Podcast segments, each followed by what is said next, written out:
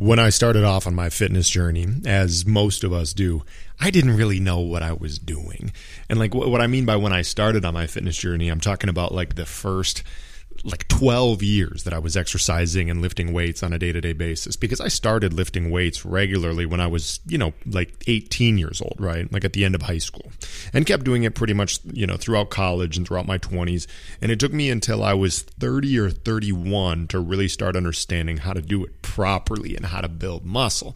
Um, you know, and, and then finally between age 30 and 34, I put on about 20 pounds of muscle. And see, the thing about it is there are so many of us, so many of you listening to this that exercise quite frequently, but just don't do it in the most efficient way, or even more importantly, don't do the other things that you need to do to actually get a result that you want. And you'll hear me and lots of other fitness people always talk about protein. And specifically, we're telling you oftentimes to get one gram of protein per pound of body weight, one gram of protein per pound of target body weight, however you want to look at it. Now, uh, the reason we say target body weight sometimes is let's say that someone, you know, needs to lose uh, 50, 60 pounds of body fat, you know, maybe they're 220 pounds and they feel that a appropriate body weight for them would be 160, then we'll use target body weight being 160 as opposed to 220. But anyway, um, so we're talking about one gram of protein per pound of body weight or target body weight. You're going to hear this all the time from me, from other fitness people.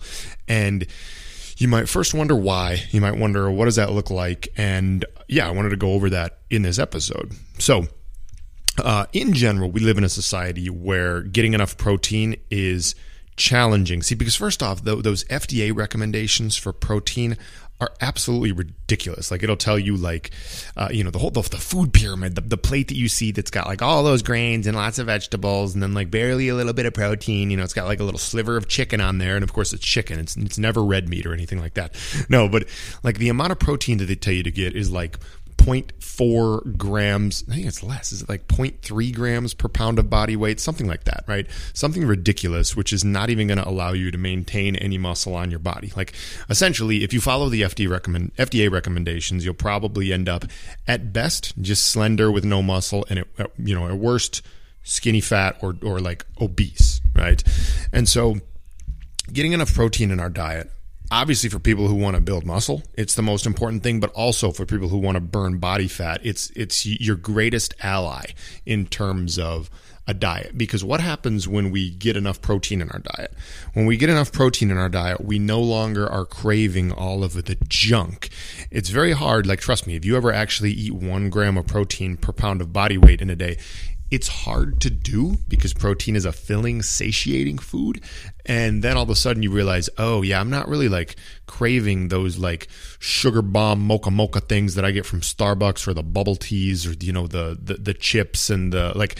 Like if you focus on eating protein first, you just, uh, you've deleted your cravings for the crap that you like to eat. And believe me, the crap that you like to eat is what leads you to eating way too many calories and then being in a calorie surplus and being overweight in general. And unfortunately, we live in a society where it's like carbs are convenient. You go to a gas station, you always, you know, there's carbs, carbs, super fast restaurants. Like, let's be honest, even even restaurants that are like pretty good restaurants, it's just it's carbs. It's it's so many different carbs.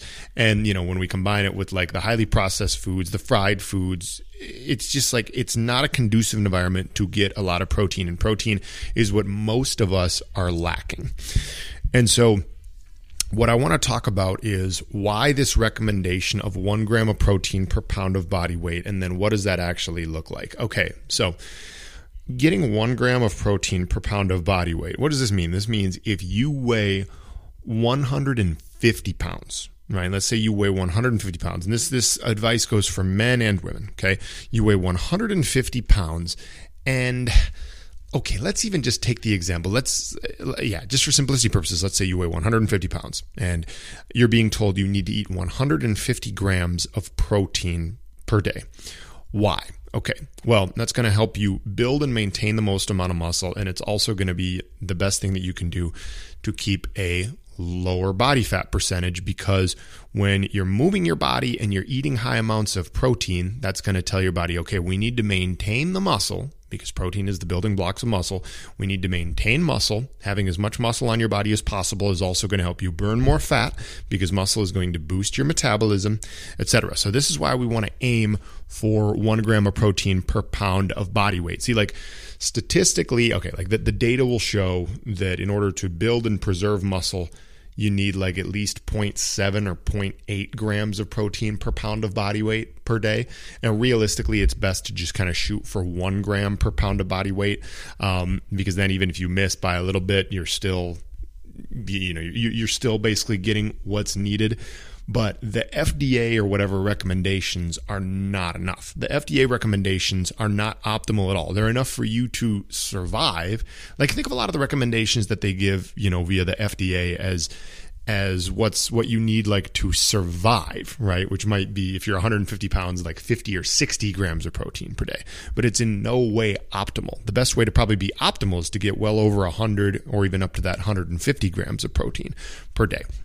Uh, protein is probably the most important macronutrient. There are three macronutrients proteins, fats, and carbs. Proteins and fats are essentials. Carbs are technically not essentials, but I do feel that most of us should be having carbs from time to time.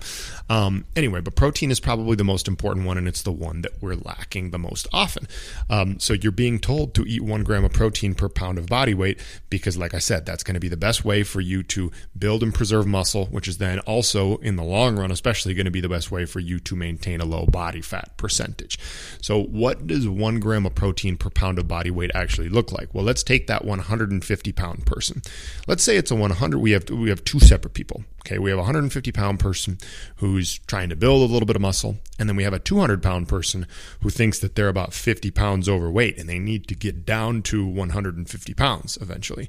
Now, I know that for not all of us, it's not going to be 150. Me, for example, I eat between I eat between 200 and 250, honestly. Like my body weight is around 210, um, and I try to make sure I always get over 200. I'm shooting for that one gram of protein per pound of body weight. Um, and believe me, eating 200 or more grams of protein every day is not easy. It's a task, it's a chore. You have to put effort into it.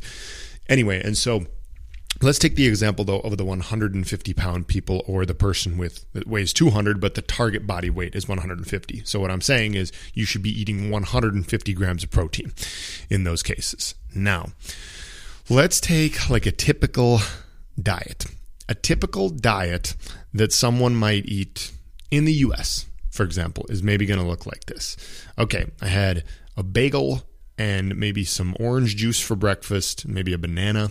For lunch, I have a turkey sandwich and like a little side salad. For dinner, I may have something that's a little bit more substantial. Um, maybe, you know, let's even call it like a, a well, let's call it a steak, right?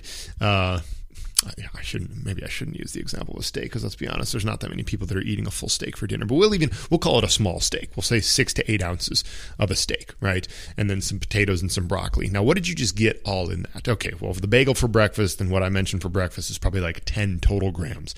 There is protein in these carbohydrate, you know, foods that are so-called carbohydrates, but not that much, right? So bagel is maybe going to be up to 10 grams of protein. 10 grams for breakfast.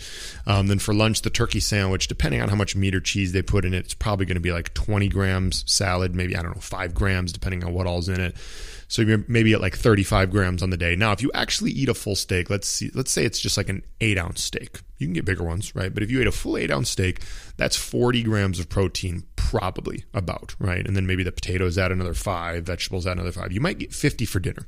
You just got 85 grams of protein in your day. Okay. So when you think that through, what I'm telling you to do is very difficult. Get 150 grams is very, very difficult we're either looking at if we do three meals a day, we're looking at 50 grams each meal. So it might be like literally that dinner times three, but you might have to cut some of the carbs, right? Because you're not going to be able to eat that much steak or your protein type foods if you're filling too much up on the potatoes, for example, or the bagels, right? So what you might do is you might like let's say for breakfast you might switch the bagel for eggs now eggs don't have that much by themselves but each one is going to have about six grams of protein let's say you do four to six okay let's round it to five five eggs for breakfast that's 30 grams um, then let's say for lunch instead of a turkey sandwich you do like a chicken breast with some side vegetables the chicken breast if it's eight ounces like your steak would be that's going to be another 40 grams plus five for the the vegetables. Um, you know, now you're probably at 80 grams total by the time you're done with lunch. Then you add the same large dinner. Now you're at about 130 30. Now you're getting there. You see, it's larger quantities of the heavy protein foods, which are mainly, you know, meat, chicken, eggs, etc. Um, a lot of people, this is where protein shakes can come in handy. I'm not someone who likes to use protein shakes or bars or powders that often, but it can come in handy just to get a little snack where you say, oh, well, you know, I crushed a protein shake at 10 o'clock in the morning or even right before bed because I didn't quite hit my protein target. Now I went from 120 up to 150. Okay.